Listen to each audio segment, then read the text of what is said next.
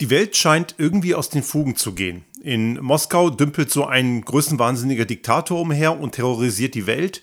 Und in den USA gibt es einen Supreme Court, der das Land ins Mittelalter zurückführt. Warum das auch was in den USA passiert, was mit uns zu tun hat und warum das Auswirkungen auf uns hat, darum unter anderem geht es in dieser heutigen Folge. Der Restart Thinking Podcast. Ideen und Lösungen für die Transformation der Wirtschaft und Gesellschaft für das 21. Jahrhundert.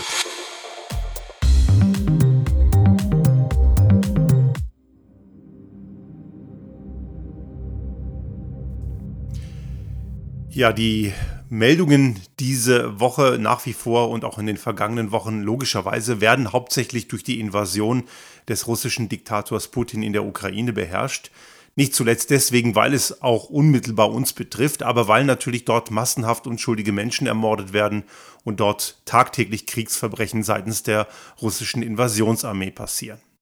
Und natürlich gibt es diese vielen berechtigten Forderungen, die Ukrainerinnen und Ukrainer auch militärisch stark zu unterstützen. Und ich habe überhaupt kein Verständnis für diejenigen, die wieder mal, und so war es ja wieder mal vor kurzem, irgendwelche Leute, die fordern sinngemäß, die sollten doch mal kapitulieren, dann ist endlich Ruhe im Laden.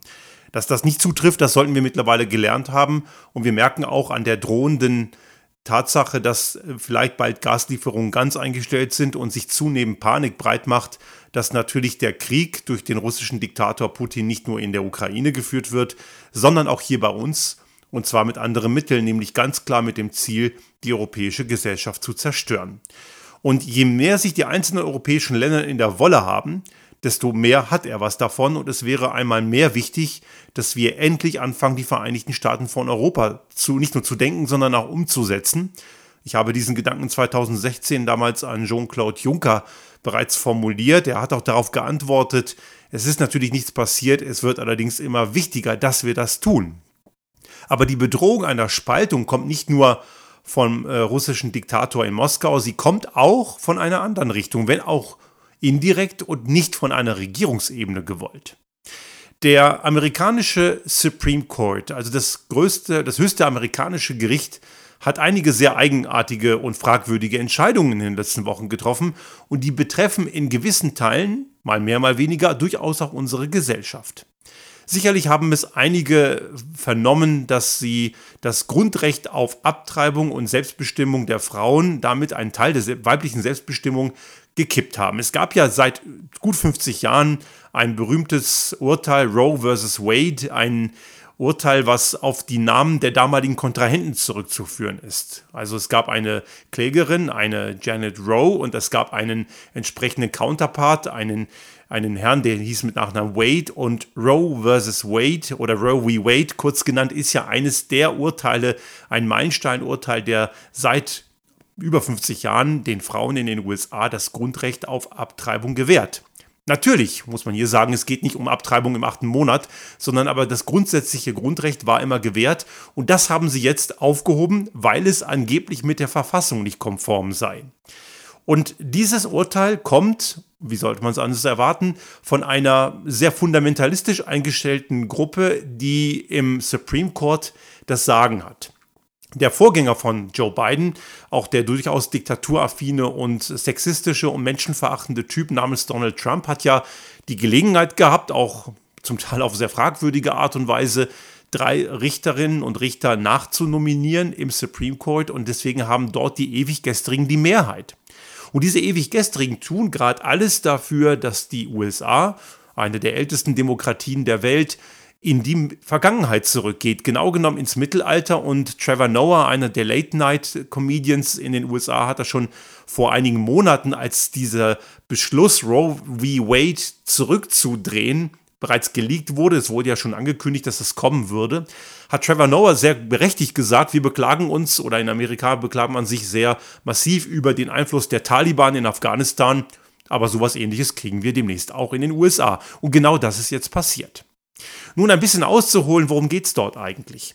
Dieses Grundrecht war eben nationalweit gesetzt. Frauen konnten eben unter gewissen Rahmenbedingungen und zu einem, bis zu einem gewissen Zeitpunkt natürlich auch ohne dass sie jetzt irgendwie groß das begründen mussten, durchaus eine Abtreibung vornehmen. Und hier muss man klar sagen, dass die Leute, die immer glauben, dass Abtreibung eine Spaßnummer wären, das sind sie nicht. Eine Frau, die in dieser Entscheidung steht, ist in einem enormen Stress und kein Mensch, keine Frau, kein Mann, aber es, recht keine Frau, weil es ist am Ende eine Entscheidung, die meistens bei den Frauen liegt, logischerweise. Das macht sich keiner leicht. Keine Frau dieser Welt treibt mal eben aus Spaß ab.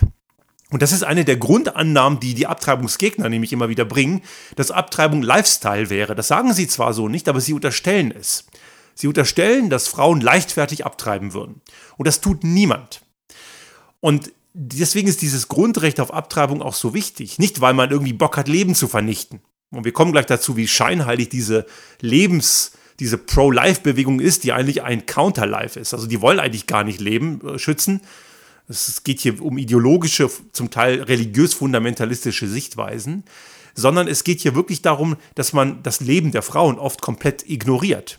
Nicht selten sind Schwangerschaften risikoreich und das Leben der betreffenden Frauen ist durch eine Schwangerschaft, gerade wenn eine Schwangerschaft aufgrund von Vergewaltigungen oder aufgrund von, von Gewaltdelikten passiert, gibt es ja leider auch, selbst dann sind nach den Vorstellungen der Abtreibungsgegner Abtreibungen nicht zulässig. Und man muss hier ganz klar sagen, dass diese Annahme, das sei einfach nur eine, eine Spaßnummer für Frauen und deswegen man, müsse man das ja einschränken bzw. verbieten, das ist ja komplett nicht zutreffend. Man macht also den betreffenden Frauen, die in dieser schweren Situation sind, durch ein solches Verbot das Leben nochmal mehr zur Hölle. Das bedeutet in den USA, dieses Grundrecht gibt es nicht mehr und damit liegt die Verantwortung bei den Bundesstaaten. Und es gab schon einige Bundesstaaten, die hatten schon sogenannte Trigger Laws implementiert. Das bedeutet, die haben dieses Gerichtsurteil des Supreme Court erwartet und damit sind diese Gesetze sofort in Kraft getreten. Und diese Gesetze sind zum Teil sehr rigoros. Abtreibungen nach der sechsten Schwangerschaftswoche sind oft gar nicht mehr möglich oder sie sind von vornherein nicht möglich. Sechste Schwangerschaftswoche ist so ein Ding, wo man, wo manche Bundesstaaten auch den sogenannten, den sogenannten Heartbeat Act drunter setzen, also das Herzschlaggesetz. Das ist natürlich ganz bewusst gewählt mit diesem Begriff, weil es so emotional aufgeladen ist. Ein Herzschlag steht ja für was, was lebt. Und in der Tat, rein wissenschaftlich betrachtet, ist in ein, ein neu entstehendes Leben nach sechs Wochen bei Menschen, kann man unter Umständen schon Herzschläge nachweisen, aber das ist noch kein lebensfähiger Organismus. Und viele Frauen wissen in der sechsten Schwangerschaftswoche nicht mal, dass sie schwanger sind. Das entsteht ja erst später, diese Erkenntnis. Und nicht wenige Schwangerschaften beenden sich von alleine aufgrund von natürlicher Auslese auch nach der sechsten Woche noch. Aber in der sechsten Woche wissen es viele gar nicht. Also ab der sechsten Woche es zu verbieten, ist so quasi wie ein komplettes Schwangerschafts Schwangerschaftsabbruchsverbot. Und damit komplett an der Realität vorbei. Und viele US-Bundesstaaten, gerade die republikanisch geführten Konservativen, wobei konservativ finde ich ist hier untertrieben, es ist zum Teil menschenverachtend, die haben das schon implementiert. Das bedeutet, es gibt dort eine jetzt massive Verschiebung zwischen den progressiveren Bundesstaaten wie Kalifornien oder New York und eben alteingesessenen, urmenschenverachtenden, eingestellten äh, Bundesstaaten wie zum Beispiel Texas. Also Frauen in den jeweiligen Bundesstaaten werden, wenn sie es können, dann zunehmend in die Bundesstaaten gehen, um eine Abtreibung vorzunehmen, wo es noch erlaubt ist, so sie es sich denn leisten können. Man muss auch hier ganz klar sagen, dass auch Armut in den USA ein Riesenproblem ist, weit größer, als wir es hier bei uns kennen. Und deswegen können es sich viele Frauen, die dann ungewollt schwanger werden, es sich gar nicht leisten, in einen Bundesstaat zu gehen, der das verlaubt. Und selbst wenn man es kann, muss man dort einen Zeitpunkt finden, einen Termin bekommen, wo es denn überhaupt geht. Und bekanntermaßen macht ja eine Schwangerschaft keine Pause, die geht ja weiter und irgendwann geht es natürlich nicht mehr. Was dann als Konsequenz passiert, Frauen, die betroffen sind und verzweifelt sind, die gehen dann in die Illegalität. Und das haben wir in vielen Ländern erlebt, die sehr restriktive Schwangerschaftsabbruchsgesetze haben, wo man eben fast gar nicht abtreiben kann. Dort blüht natürlich das Geschäft mit illegalen Abtreibungen mit entsprechenden gesundheitlichen Risiken. Ein Symbol der der, der Pro-Choice-Bewegung ist ja der, der Kleiderbügel, der Drahtkleiderbügel. Das kommt daher, weil Schwangerschaften, ich weiß nicht, ob heute immer noch, aber zumindest früher mit einem Kleiderbügel durchgeführt wurden, mit entsprechenden Risiken, mit ganz großen Problemen, auch gesundheitlicher Natur, wo auch viele Frauen daran auch verstorben sind. Also das ist ein Riesenproblem für die betreffenden Personen. Also Schwangerschaftsabbruchsverbote, diese was die Pro-Life-Bewegung, die sich selber paradoxerweise Pro-Life nennt, fordert, führt zu einem ganz großen Elend und zu noch mehr gesundheitlichen Problemen und zu jede Menge Frauen, die dabei ums Leben kommen. Also Pro-Life ist daran schon mal gar nichts. Schauen wir auf die weiteren Konsequenzen, wenn man sich anschaut, wie diese Gruppe argumentiert, die jetzt applaudieren und zu denen ja auch solche äh, Richter und in dem Fall auch eine Richterin zählen, die das jetzt natürlich durchgewunken haben. Und ich weiß nicht genau, wer das die Woche gesagt hat. Ich habe das irgendwo aufgeschnappt. Für die republikanischen Hardliner, die jetzt, jetzt klatschen, zählt das Leben nur von der Empfängnis bis zur Entbindung. Danach interessiert diese Leute Pro-Life gar nicht mehr. Es gab ein schönes Transparent, es gibt eine sehr schöne ähm, Late-Night-Comedian, die vertritt gerade Jimmy Kimmel. Der ist aus Kalifornien und Chelsea Handler, die macht das sehr, sehr derb. Ich habe das Video auch verlinkt, kann ich jedem empfehlen, sich das anzuschauen. Sie hat ähm, ein paar äh, Schilder mal gezeigt, die die Pro-Choice-Bewegung mal in dieser Woche und auch in der Woche davor bei Demonstrationen gezeigt hat. Und dort heißt es auf einem Schild, So you don't like abortions, so ignore them like you ignore school shootings. Also ein sehr markanter Satz, weil wenn es um Waffenbesitz geht, um Waffenrecht, da ist den, den, den gleichen Leuten das Tragen von Knarren extrem wichtig, wodurch nachweislich jedes Jahr Abertausende Menschen in den USA ums Leben kommen. Die USA haben eine enorme Mortalitätsrate durch Waffengebrauch, zum Teil durch Unfälle, aber zum Teil auch einfach durch Todesschützen, die irgendwann durchdrehen und meinen, andere Leute über den Haufen schießen zu müssen. Und die Liste von Schulmassakern, die ist ja mittlerweile extrem lang und jedes Mal passiert danach gar nichts. Und das ist auch eine weitere Entscheidung dieses Supreme Courts, der auch mit der Mehrheit der ewig gestrigen das Tragen von Waffen im öffentlichen Raum nochmal genehmigt hat und sogar gesagt hat, das sei ein Grundrecht ist es natürlich nicht. Sie machen es zum Grundrecht. Und auch hier gibt es wieder das Problem mit der Verfassung, die diese Leute offenbar nicht richtig verstehen wollen, weil dieses sogenannte Second Amendment, also die, der zweite Verfassungssatz der US-Verfassung, sagt lediglich aus, dass es ein Recht auf Selbstverteidigung gibt, aber nicht das Recht auf Tragen von automatischen Feuerwaffen. Das steht da keineswegs. Und man muss auch den Kontext dieser Gesetzgebung verstehen, als sie entstanden ist vor einigen Jahrhunderten. Und das ist eben heute nicht mehr so anwendbar und zum erst recht nicht wörtlich zu nehmen. Aber es steht auch gar nicht so drin, wie sie es interpretieren. Genauso ist es auch mit dem Abtreibungsverbot. Auch das ist nicht so ver verfassungskonform, wie sie es darstellen, denn die Verfassung gab es auch schon vorher und es ist ja nicht so, dass die letzten 50 Jahre die Verfassung missachtet worden wäre. Im Gegenteil. Also Waffengebrauch, super. Schwangerschaftsabbrüche, böse. Passt was nicht zusammen. Und es geht noch weiter. Wenn es darum geht, die Sicherheit, die soziale Sicherheit von Menschen abzusichern, sind genau diese Republikaner in den USA immer dagegen. Auch die Möglichkeit einer ein, ein, einer Gesundheitsversicherung, wie sie unter Barack Obama eingeführt wurde, der Affordable Care Act oder wie es im Allgemeinen hieß, Obamacare, ist eine gute Sache gewesen, die ist damals unter Trump dann zertrümmert worden. Aber das wollen die dann plötzlich nicht mehr. Also, dass die Menschen eine solide Gesundheitsversorgung haben, das möchten die gar nicht haben. Also von wegen Pro-Life, nicht mal in Ansätzen. Und jetzt kommen wir zu einem weiteren Punkt. Auch da gab es ein Urteil diese Woche vom Supreme Court, nämlich haben sie die Rechte der amerikanischen Umweltbehörde, der EPA, massiv eingeschränkt. Denn denen wird es künftig nicht mehr erlaubt sein, Unternehmen Emissionsgrenzen aufzuerlegen. Das würde eben gegen Wettbewerbsrecht verstoßen und das dürfe diese EPA, also die, äh, die Environmental and Pollution Authority, darf das künftig nicht mehr machen.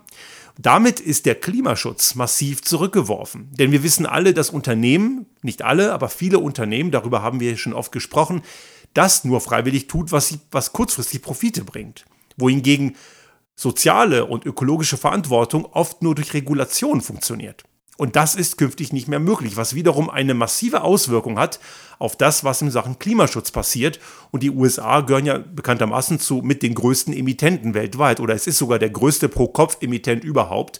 Und damit hat, gibt es ein weiteres Problem, denn Joe Biden wird dann die Klimaziele, die auch nach dem Pariser Klimaabkommen gesetzt sind, und die USA sind ja unter der Biden-Administration dem Pariser Klimaabkommen ja zum Glück wieder beigetreten, die werden dann nicht mehr möglich sein, weil diese Behörde nicht durchgreifen kann.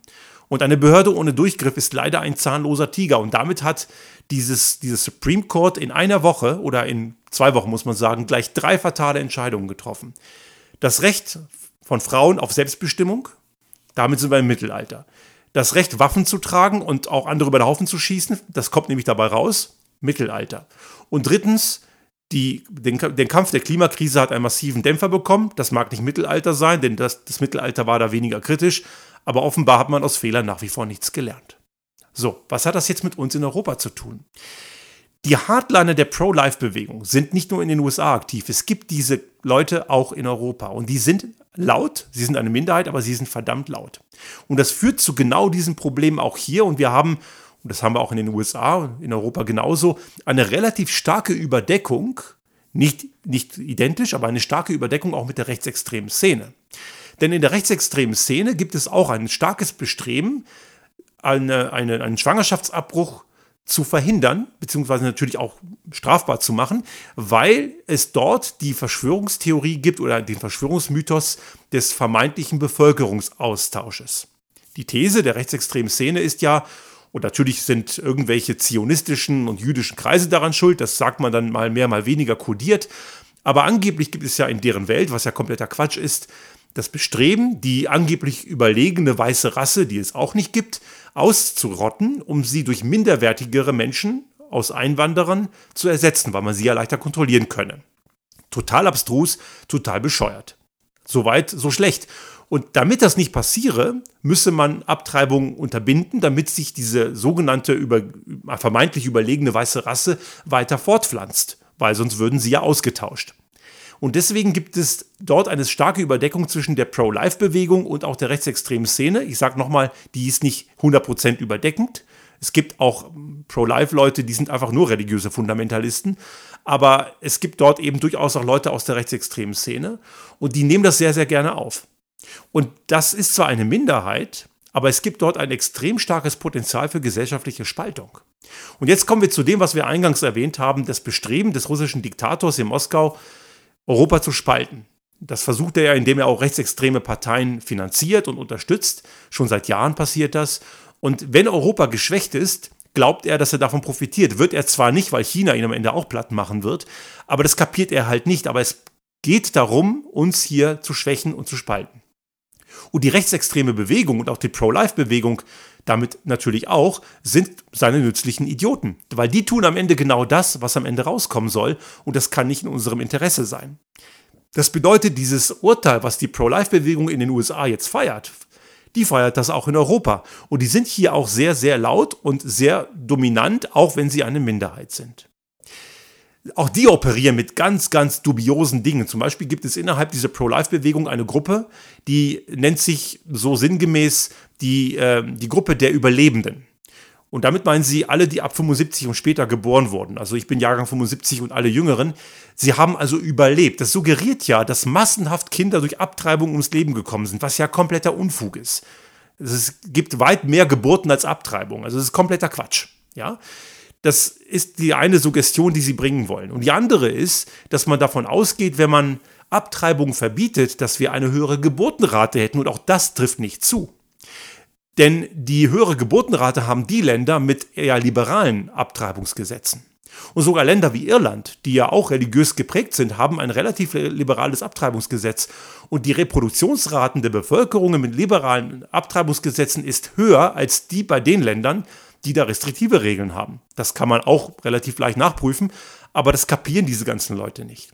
Was gerade diese Truppe, die sich selbst die Generation der Überlebenden nennt, auch eben nicht sagt, dass die Anzahl der Abtreibungen vor 75 genauso groß war wie die nach 75, nur eben im illegalen Bereich. Und im illegalen Bereich können wir auch nur einen Teil erfassen. Das heißt, die Dunkelziffer ist sogar viel höher. Vielleicht war sogar die Abtreibung vor 75 sogar größer. Also im Endeffekt tun sie eigentlich etwas, was ihren Interessen eigentlich widerspricht, aber es geht auch nicht dort um sachliche Interessen. Also wir haben neben der rechtsextremen Szene, die dort sehr aktiv ist, auch religiöse Fundamentalisten. Und die sind sehr, sehr vergleichbar mit anderen religiösen Fundamentalisten. Also es wird ja oft beklagt, diese islamistische Szene, wo man aus der islamischen Welt Fanatiker hat, die gibt es natürlich auch. Aber es gibt auch christliche Fanatiker und die sind unter anderem in der Pro-Life-Bewegung aktiv. Diese Spaltung der Gesellschaft ist für uns gefährlich, weil wir am Ende nicht gemeinschaftlich Dinge lösen und anpacken, was in dieser Zeit, wo die Welt wirklich extrem labil ist und wo, äh, wo, wo Verbraucherpreise durch die Decke gehen wo wir nicht wissen, wie wir Leute erreichen. Und wir müssten dort natürlich die Schwachen schützen vor dem, was da passiert und die Reichen in die Verantwortung nehmen. Darüber haben wir schon einige Male gesprochen. Da kommen solche Leute zur kompletten Unzeit. Damit ist dieses Supreme Court-Urteil ein extrem negativer Einschlag auf das, was wir hier gerade an Problemen lösen müssen. Und jetzt muss ich nochmal das Thema äh, aufgreifen, was der Supreme Court im Kontext der EPA dort verursacht hat. Denn auch dort wird natürlich wieder Klimaschutz geschwächt. Und wenn wir sehen, was wir hier gerade aktuell aufgrund der Energiekrise an fatalen Fehlentscheidungen treffen, wo man sich zurückbesinnt auf fossilen Mist, der uns in diesen ganzen Probleme erst reingeritten hat, dann werden wir am Ende das Problem nicht lösen, wir machen es noch sehr viel größer.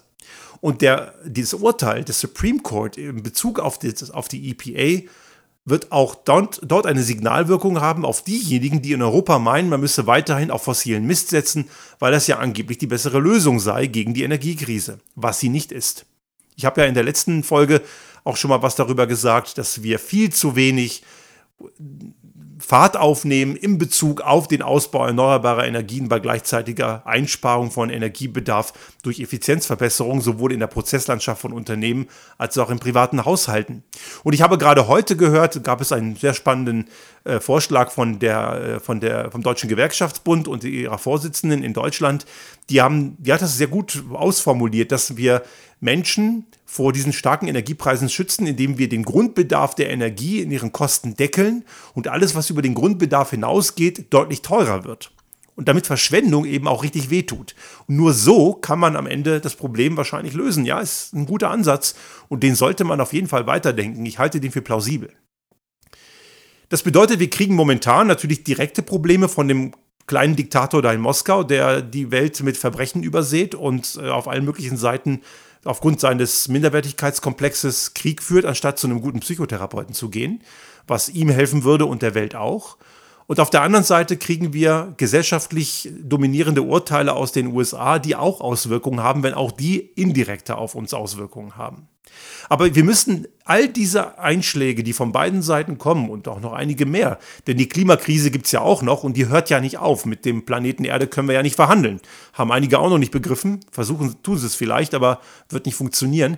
Das heißt, wir müssen hier wirklich gesamteuropäisch zusammenhalten und auf uns konzentrieren und unseren Binnenmarkt, unsere Bedürfnisse und unsere Versorgung sicherstellen. Denn das nächste Problem, dazu werde ich sicherlich auch nochmal eine Folge machen, ist China. China ist ein Land, das auch fragwürdig ist aufgrund seiner gesamten Regimestruktur. Es unterdrückt Menschenrechte, die Police Files, die ja gezeigt haben, wie sie, in, wie sie mit den Uiguren, einer muslimisch äh, äh, glaubenden Minderheit im eigenen Land umgehen, mit Zwangslagern und üble Misshandlungen.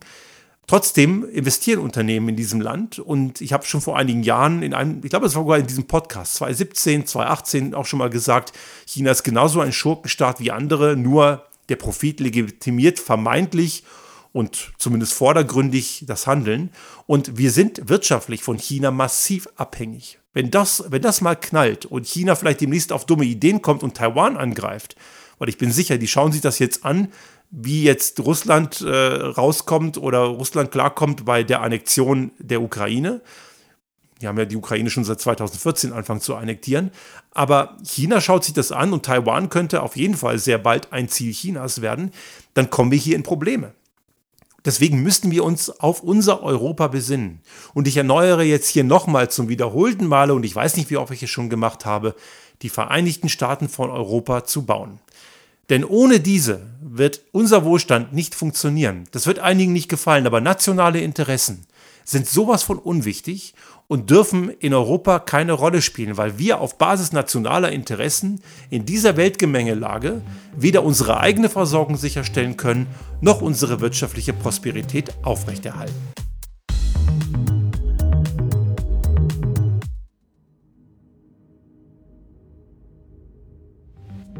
Sollte Ihnen unser Podcast gefallen haben und Sie auch künftig keine Folge verpassen wollen, dann abonnieren Sie uns einfach auf den gängigen Kanälen wie zum Beispiel iTunes, Spotify oder anderen Podcast-Hostern oder auch auf unserem YouTube-Kanal finden Sie immer mit dem einen Tag Verzögerung die aktuelle Folge unseres Restart Thinking Podcast und selbstverständlich freuen wir uns in Zeiten der Aufmerksamkeitsökonomie über das eine oder andere Like.